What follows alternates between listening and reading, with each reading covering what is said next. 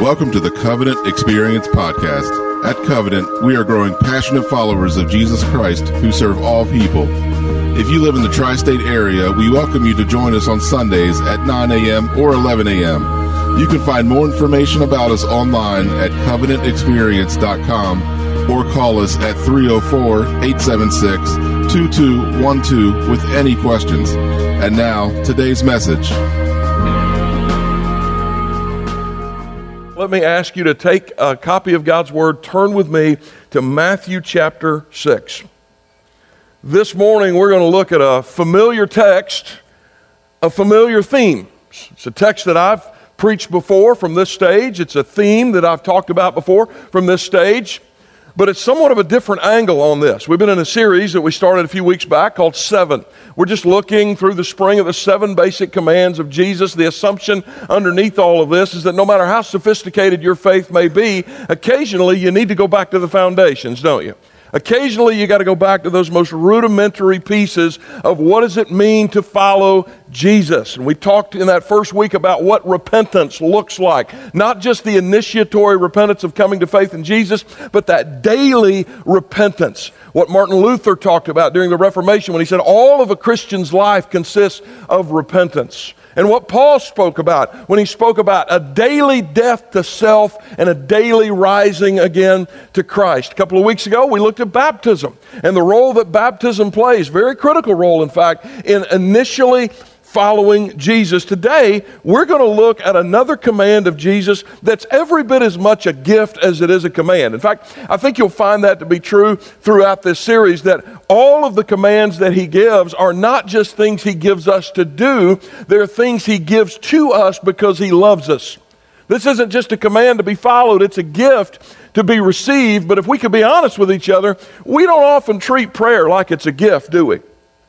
Oftentimes, we treat prayer sort of like a pair of socks at Christmas, don't we?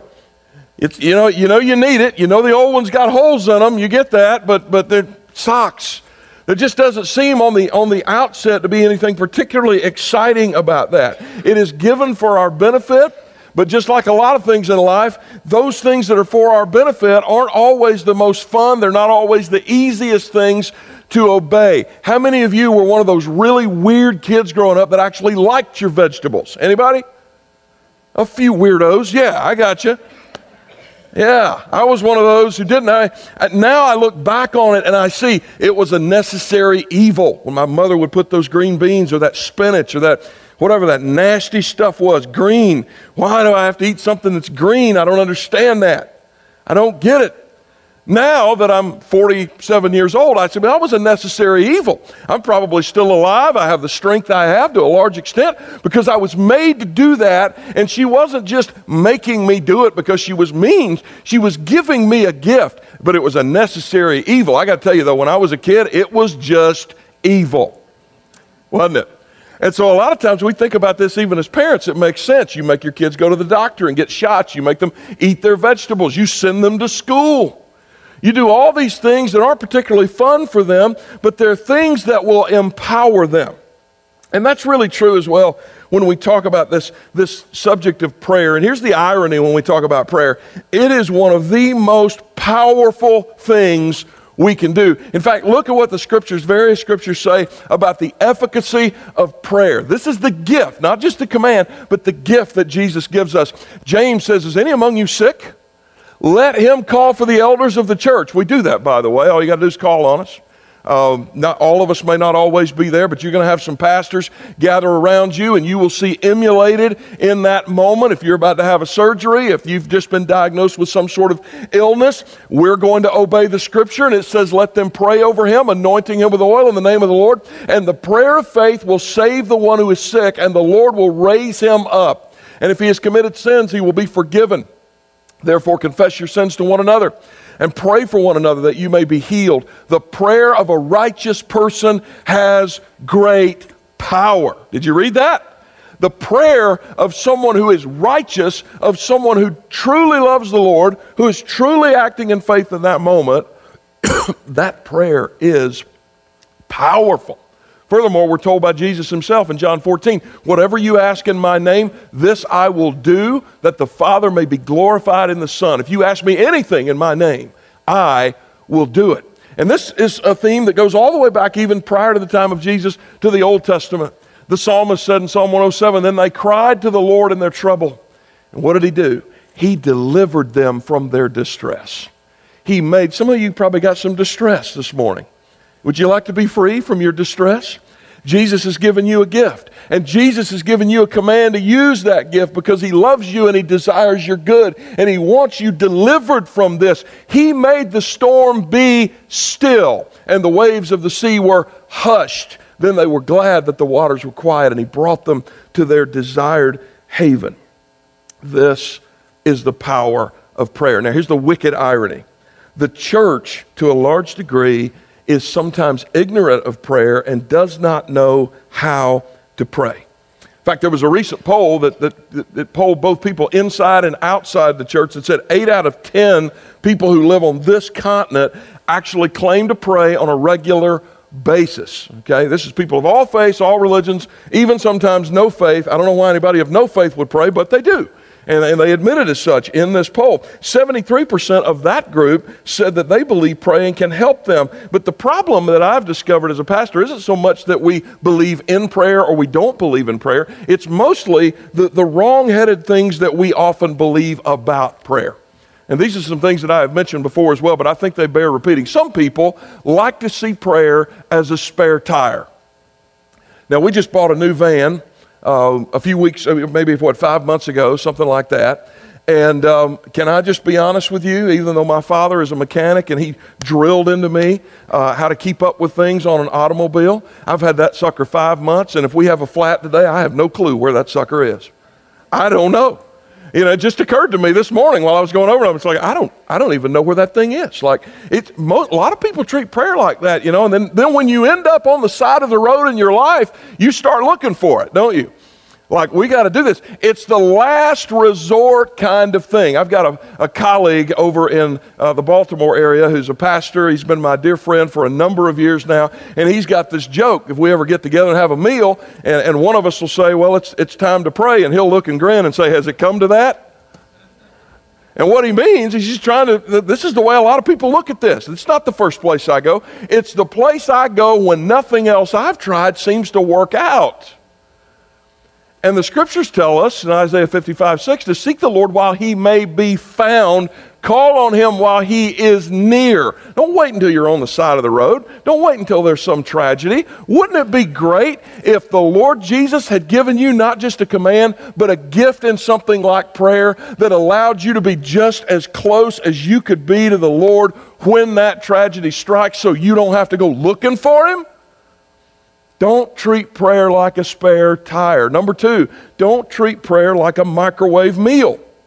Now, I got to tell you, I remember it was 1979, the first time I ever used a microwave under my parents' very close supervision because I think they were about fifty or sixty thousand dollars back then, least in today's money. All right, and so yeah, we got this microwave, and all of a sudden, every it was magic, like popcorn, whatever I wanted to warm up, you know. Then I discovered you could take like solid cheese and put it in there for just a few seconds and you get liquid cheese out.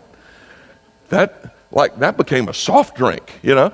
And this is this is I mean microwaves are amazing, aren't they?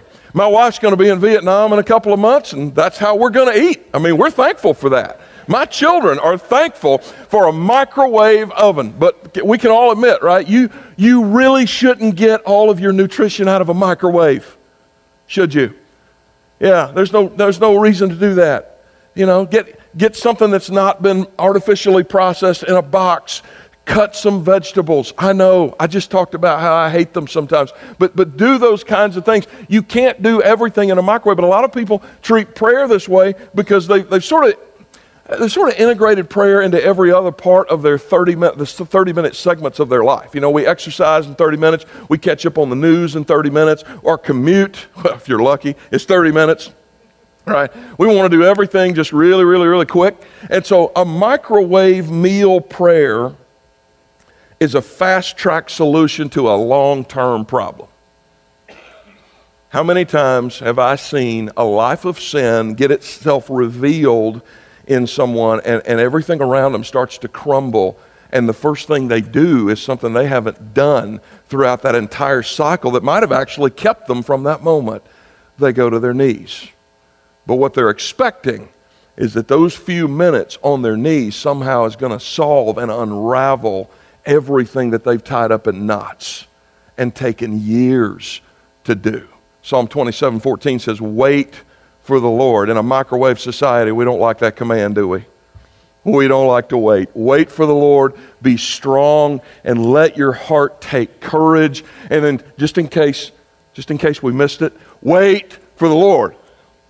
It comes twice in this sentence. Don't treat prayer like a spare tire. Don't treat it like a microwave meal. Number three, don't treat prayer like a Christmas wish list.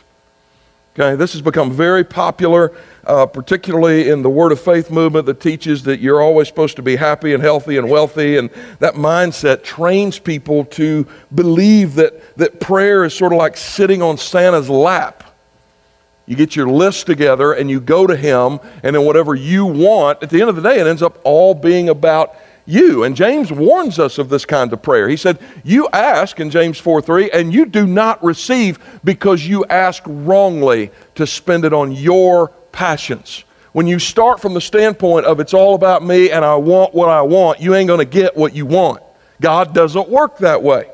And when you look at prayer this way, you're to, it's going to lead you to a failed prayer life. Finally, don't pre- treat prayer as a presidential pardon. Now, what do I mean by that?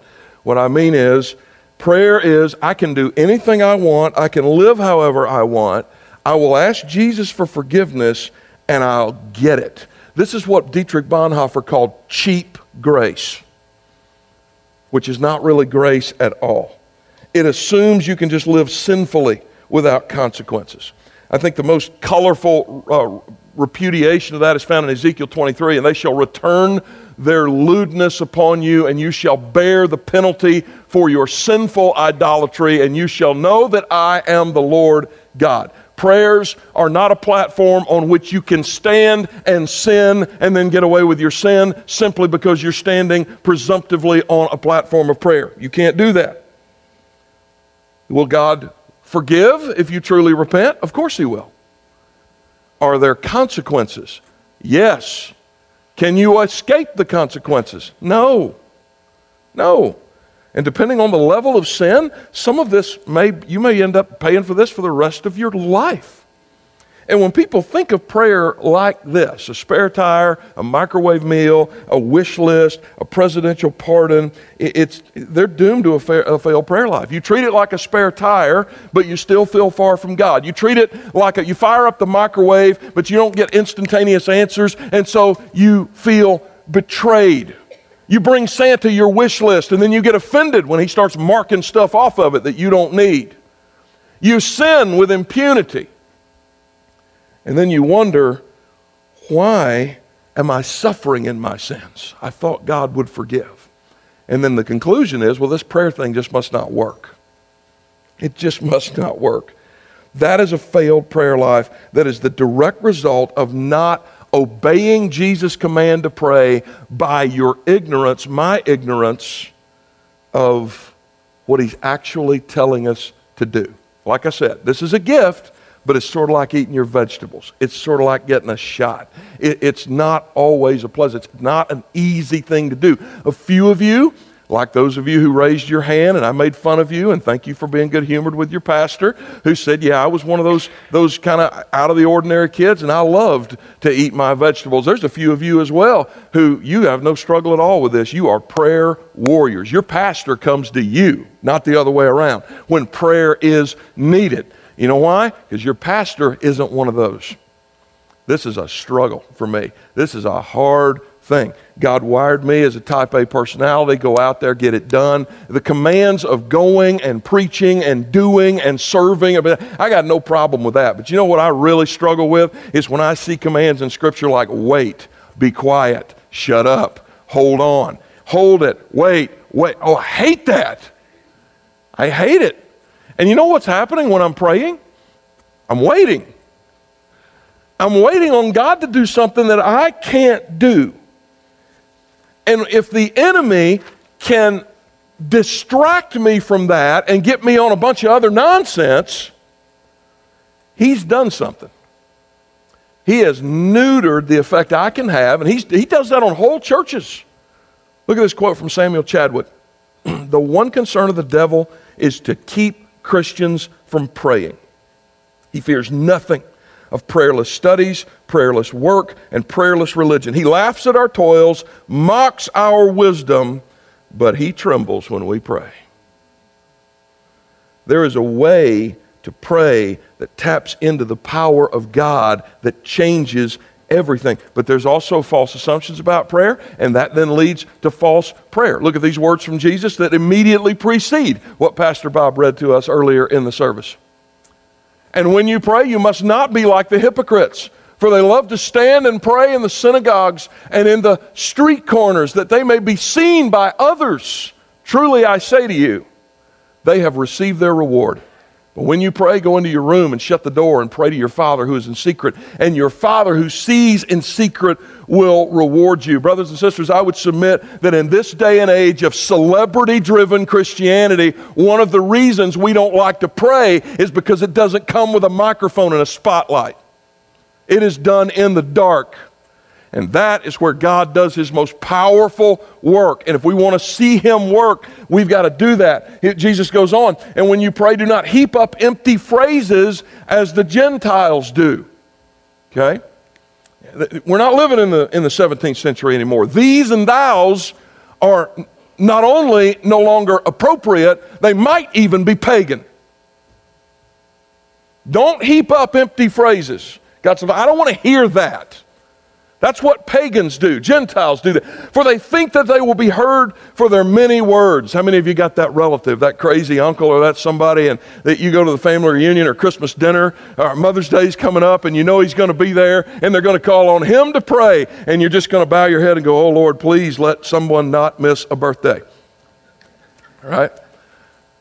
Long, empty, let, there's, and I'm not saying this necessarily, it's not wrong to pray long prayers, okay?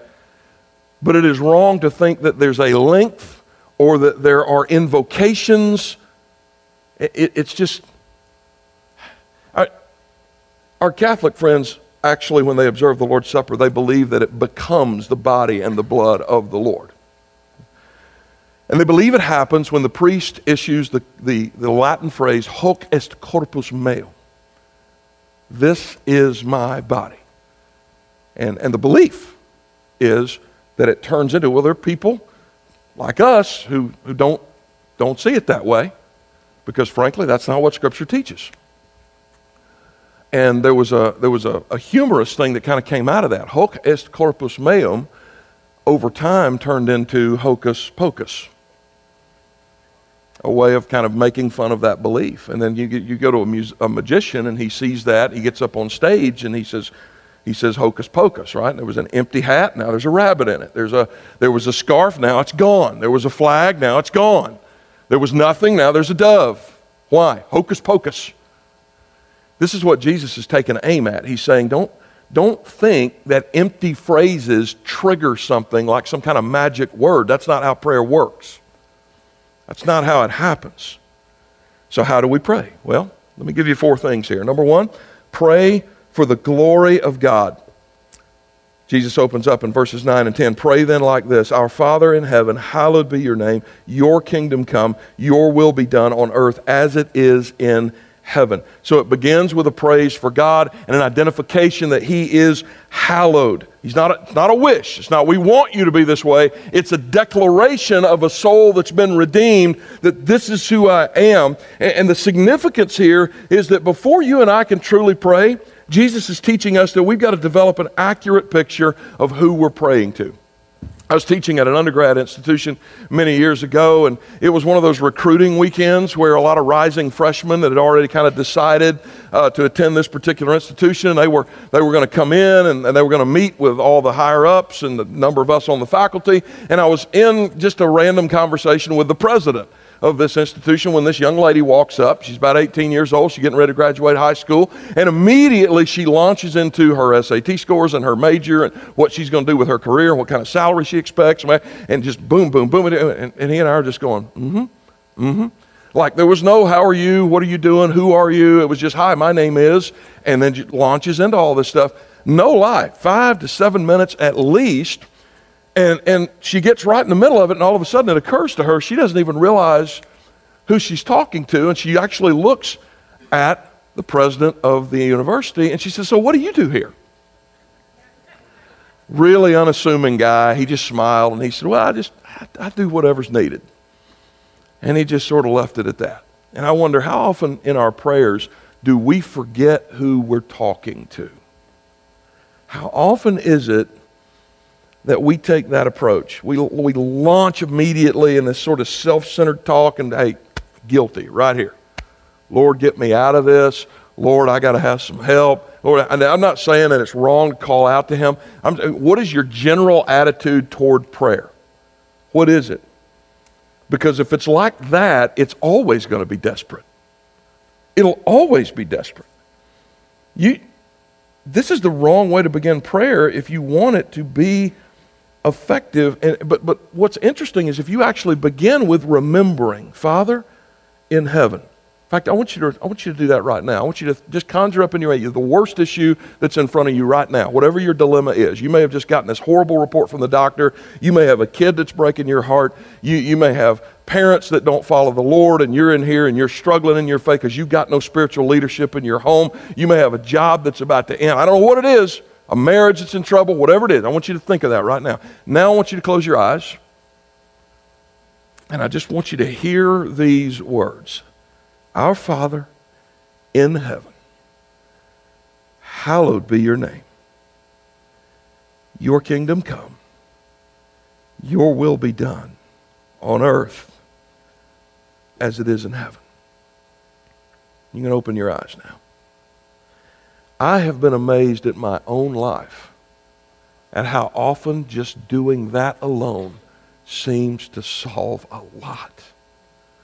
Like I haven't even gotten an answer, but I have reset my own disposition in accordance with the commands of Jesus that tell me how I ought to sit before the throne of my Creator and my Redeemer. And then, very closely coupled with that, is this desire for His rule. There is a literal kingdom that I believe is coming, but the most immediate focus is that that kingdom would be not just the destiny of the world, but the desire of my heart. And this is how I get started on the right foot when I pray. You know, scientists tell us that 98% of the solar system, the mass of the solar system, is in the sun. Think about that for a minute. Think about everything that, that our solar system consists of, and the fact that once you get past the sun, you've only got 2% mass from that point all the way to Pluto. I don't even know. Is Pluto a planet again? Where are we going with that now? Right? So all that, but whatever it is, planet, whatever it said, it's part of the solar system, right? So all the other planets, the asteroids, the moons, everything, including big old Jupiter out there that's like 300 times the size of planet Earth, all of that's only 2%. So if you take anything other than the sun and you put it at the center of the solar system, you don't have a solar system anymore, do you? The result is chaos. What Jesus is helping us do here is to get the right person at the center of our prayer life. Start by invoking and asking for the glory of God. And then once you do that, you can pray for the favor of God. Now, this involves a couple of things. Verse 11 Give us this day our daily bread, our bread for the coming day. In other words, it's not just that I recognize who He is, I recognize I am wholly dependent upon Him. Now, all of a sudden, a lot of things I think I need aren't as important to me any longer. Uh, I crashed a, a meeting of our young adult ministry a couple Wednesday nights ago, and they were talking about Jesus saying to his disciples when he said, It is easier for a rich man to go through, the, it is easier for a camel, excuse me, to go through the, you'd like to see a rich man go through the eye of a needle, wouldn't you? It is easier for a camel to go through the eye of a needle than for a rich man to enter the kingdom of heaven. And they're like, Wow. Does that mean it's impossible for no? And so we talked about that. We're like, no, there were there were lots of wealthy people in the Bible that loved Jesus, that served Jesus. Jesus had a place to be buried because a wealthy guy gave. It's not wrong to have money. It's not wrong to have truckloads of money. But the warning here is that most people will not be part of that infamous 1% because they can't handle it. They can't handle it because immediately, you know, I'm going to, I'm going to become I'm going to become dependent on something other than my God. Now, of that 1%, you've got people that are righteous that God has gifted with extraordinary ability. And if you are one of those people, God's given you the ability to, to create employment for other people. He's given you the ability not just to give away a lot of what you have for the benefit of others, but also combine that with fiscal wisdom to know when that giveaway is actually going to accomplish something versus when you're just throwing it away. But then you've got other people who get really super duper wealthy and they're not godly people and they depend on their wealth. And all that does is drive that dependency deeper into that that material wealth. Translation most of us who are in the 99% should thank God that we're in the 99%. We really should. Because, and this is a, a question I asked those young people I said, imagine that you got a message from heaven and your future from now until the day you die was mapped out in front of you, and you saw that every single need would be met, and you saw how it would be met, and that you would always have enough money, and that your health would always be good, and that you would never have any issues with your marriage or your kids or your job or anything. You're going to have smooth sailing from here to the day you die. What would that do to your walk with God? If you knew that was going to happen and you knew how it was going to happen, I think that's something we got to think about. And that's what Jesus is pointing us to here depend upon the Lord for your provision. And then the ultimate provision is given in verse 12 Forgive us our debts as we also have forgiven our debtors. So, this forgiveness for sins comes in conjunction with the capacity to forgive other people. Now, that doesn't mean that you're a doormat. It doesn't mean you continually allow people to abuse you if they've abused you. What forgiveness means is simply to let it go. Let it go. Don't try to be getting back at them. Don't hold a grudge against them. And for, for most people, it's not even an abuse thing. It's just, I offended you, you offended me. Let's, let's, let's just forgive each other. Let's move on together. You know the best way to do that? Pray together. I have found it is difficult to impossible to hold a grudge against somebody that I'm praying with, particularly if it's genuine prayer and not that fake stuff that Jesus talked about earlier. This is what God is calling us to do. Effective prayer relieves our anxiety because it brings us to a place of complete trust in God. And it also relieves us of our animosity because the forgiveness God has shown us, the cost of which we just memorialized, empowers us to forgive others. Pray for the glory of God. Pray for the favor of God. Thirdly, pray for the holiness of God. And this is verse 13. Lead us not into temptation, but deliver us from evil.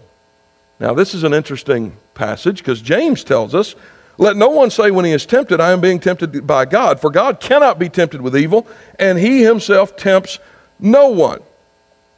Well, if that's what James says, then, then what does Jesus mean when he says, Do not lead us into temptation? What it means is that you and I are to pray, Lord, don't permit us to be attracted by what is unpleasing to you.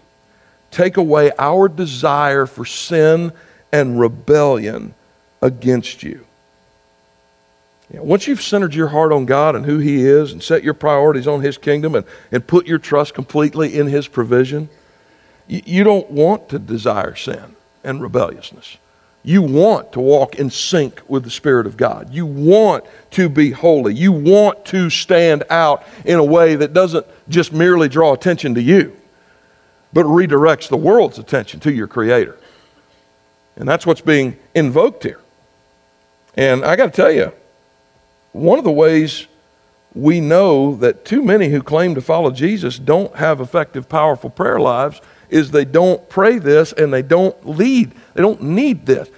They don't live this. many people don't need anybody to lead them to temptation. I don't know about you, but I do a pretty good job leading myself there. I, it's amazing, isn't it? It's like a vending machine. If something in that vending machine costs four quarters, and I don't need anything in that vending machine, especially that infernal thing out in the hall, I don't need anything in there. But I walk right up to it with four quarters in my pocket. I'm much more likely to get something that I don't need and might even bring harm to me than I am if I've given one away and lost another one and left another one backstage. You get what I'm saying? Order your life in such a way that you don't find yourself in those positions. And the prayer is basically Father, I've been going out with the girls a lot and leaving my husband at home, and I'm finding other men at those places we're going attractive, and I don't need to. Don't let me fall for that. Don't let my marriage get destroyed. Father, I found that old girlfriend on social media, and my wife doesn't know that we've connected and exchanged some private messages, and I don't let me go. You know, maybe you shouldn't have gone there in the first place. Dummy.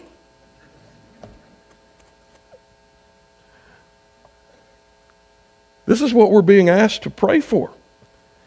Temptation cannot have any victory over you unless you allow it to. You are filled with the Holy Spirit of God. You are filled with the same Spirit of the resurrected Jesus who conquered death, hell, and the grave. If you fall for temptation, the only person to blame is in the mirror. You and I have every resource at our disposal to live in the way that God is calling us to live. Effective prayer seeks the holiness of God to be kept from things that will make us weak and keep us weak, and to be kept in the things that will make us stronger. Now, here's one final thing we have to pray in view of God's power. Pray acknowledging the power of God. Now, I want to read 1 John 5 here, and this is the confidence that we have toward Him that if we ask anything according to His will, He hears us. And if we know that He hears us in whatever we ask, we know that we have the request that we have asked of Him. In traditional liturgical worship, this prayer is repeated often. Our Father who art in heaven, hallowed be thy name. Thy kingdom come, thy will be done on earth as it is in heaven. Forgive us our trespasses as we forgive those who trespass against us. And lead us not into temptation, but deliver us from evil. And then there's this one final phrase that gets capped onto the end of it For thine is the kingdom and the power and the glory forever. Amen. Now, if you've got a good translation, like a reliable one, English translation of Scripture, and you look down at that passage, you'll notice it's not there. Or if it is there, it's footnoted under the bottom. That's because that text showed up. Yours is the kingdom, the power, and the glory forever. It showed up somewhere around the fourth or the fifth century, or a little bit later, actually. It's a textual variant that was added, it was edited later It wasn't actually a part of the original Bible. But those who added it, if you talk to the textual critics, will tell you that we're, they were likely seeking to bring us back to where we started when Jesus told us to pray, beginning, Our Father who is in heaven, hallowed be your name. Your kingdom come, your will be done. Doesn't that match? That liturgical saying, Yours is the kingdom and the power and the glory forever. Doesn't it match what we read, what we just read in, in 1 John? And this is what Jesus would commend to us that we always pray. All of this is done in view of the power of God. It, would be kind of useless to pray to a God who was impotent to solve your problem, wouldn't it? Isn't that a waste of time? Useless. But, but like this, like the beginning of Jesus' prayer, is a simple statement of you are able. I've told you all the story before of our good friends who came to see us many years ago when we were in seminary and we were in downtown Louisville, Kentucky, eating at a restaurant. And their little girl, her name was Emily. She's in her mid 20s now, but she was about two. And we're in the front, and there's this big window, and we're waiting in line to eat at this place called Spaghetti Factory. Oh, it was wonderful. But there was this big window. I like to eat If you're a visitor with us, I like to eat, in case, you know, everybody else kind of knows that. So there, there's this big window, and there are people eating on the other side of it, and Emily starts putting on a show. I don't know if she was taking dance or whatever. She's twirling around, she's having a ball, and they're all laughing, and they're applauding, and it's great. And in the middle of that, I'm getting a little bit silly with her out there, and I'm letting her pirouette, and we're doing some things. And I don't know what possessed me to ask this question, but I got down here, and I said, Emily, and she looked up at me, great big old blue eyes. I said, Do you know how to get home from here? She's 400 miles from home in downtown Louisville, Kentucky. Okay? So you got to get out of downtown through an intersection that the, the locals lovingly refer to as Spaghetti Junction. That should tell you about everything you need to know.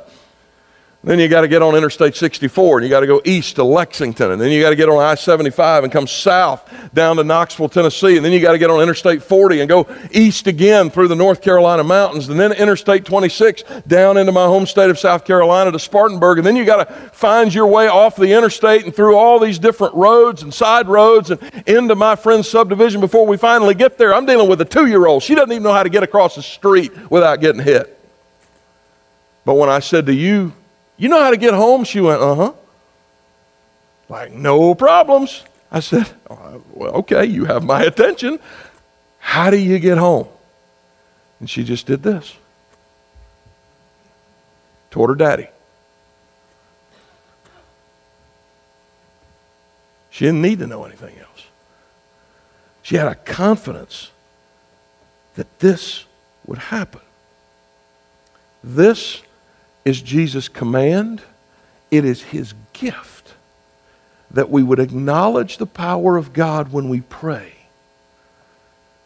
That you can go to your knees and say, I don't know what's going to happen with my child. I don't know what's going to happen with my job. I don't know what's going to happen with my health. I don't know what's going to happen with my addiction or my loved one's addiction. I don't know how I'm going to navigate this phase of life. I don't know how I'm going to pay for all of this. I don't know, but I have a Father, and He is in heaven, and His name is hallowed, and His kingdom is coming, and He is mine, and I am His his. That is the point at which you're ready to pray some stuff that will peel the freaking paint off the wall. But you got to get there first. The purpose of prayer is not to change God, like we're strong arming Him, blackmailing Him, like the relationship is transactional somehow. The purpose of prayer is to change everything else, starting with us. And it's the kind of prayer that Jesus has been speaking of. It's that kind of prayer that moves mountains, that changes everything. Some of you don't think you're capable of that because you're not very eloquent. Remember, don't heap up empty phrases like Gentiles. I had people tell me, but I don't like praying in front of people. Well, well, here, you're not talking to them. Don't worry about that. Don't worry about that. I remember the, the first time I ever met this guy, Gene, I caught him out behind, it was a, a, a some daycare space that we were renting. And uh, we, were had a, we had, it was all teenagers that night, about 200 plus of them in a church that we had planted. And, and I, I caught him out behind the building with a half empty bottle of vodka. And so there's no reasoning with him. I mean, it's not that I didn't love him, but I'm like, okay, you got to go. Do, do you leave on your own accord? You know what? That bottle's half empty. Let me call you a ride. Right? And so uh, that was the first time. A month later, he came to Jesus. The words that came out of his mouth did not sound like they belonged in a church. His exact words were, as he bowed his head, you know, sometimes I, am not all that crazy about prefabricated prayers, like telling, telling this guy, repeat after me. I mean, I just got to, it's fine to do that. I don't, I don't think that's wrong. It's just, I, you know what? If, if God the Holy Spirit is working in that individual's life, God the Holy Spirit is going to tell that individual what to say. I don't need to. And, and so oftentimes I just go, all right, Gene, let's do it, man. We're sitting on the front steps. He bows his head and he said, God, I am a sorry son of a. And I went,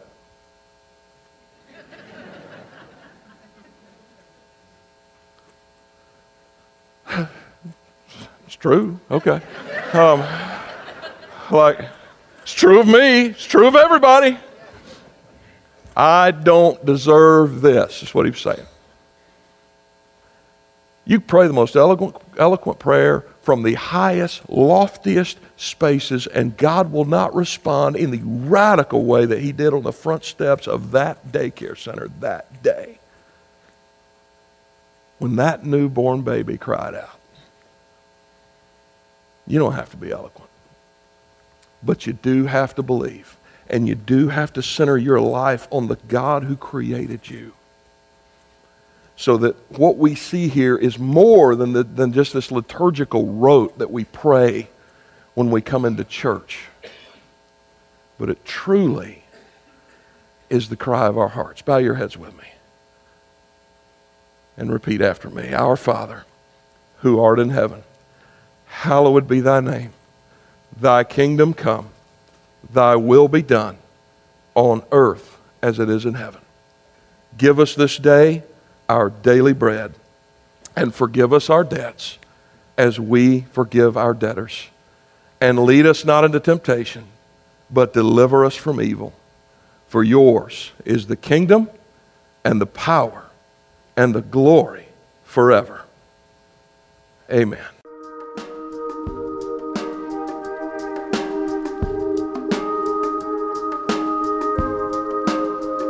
Hi, everybody. Pastor Joel here and I am so glad you stopped by. I pray this podcast helps you in your walk with God. And if you're listening with questions about faith of any sort, God is not afraid of those questions, and neither are we. Join us any Sunday morning at 9 o'clock or 11 o'clock in the morning.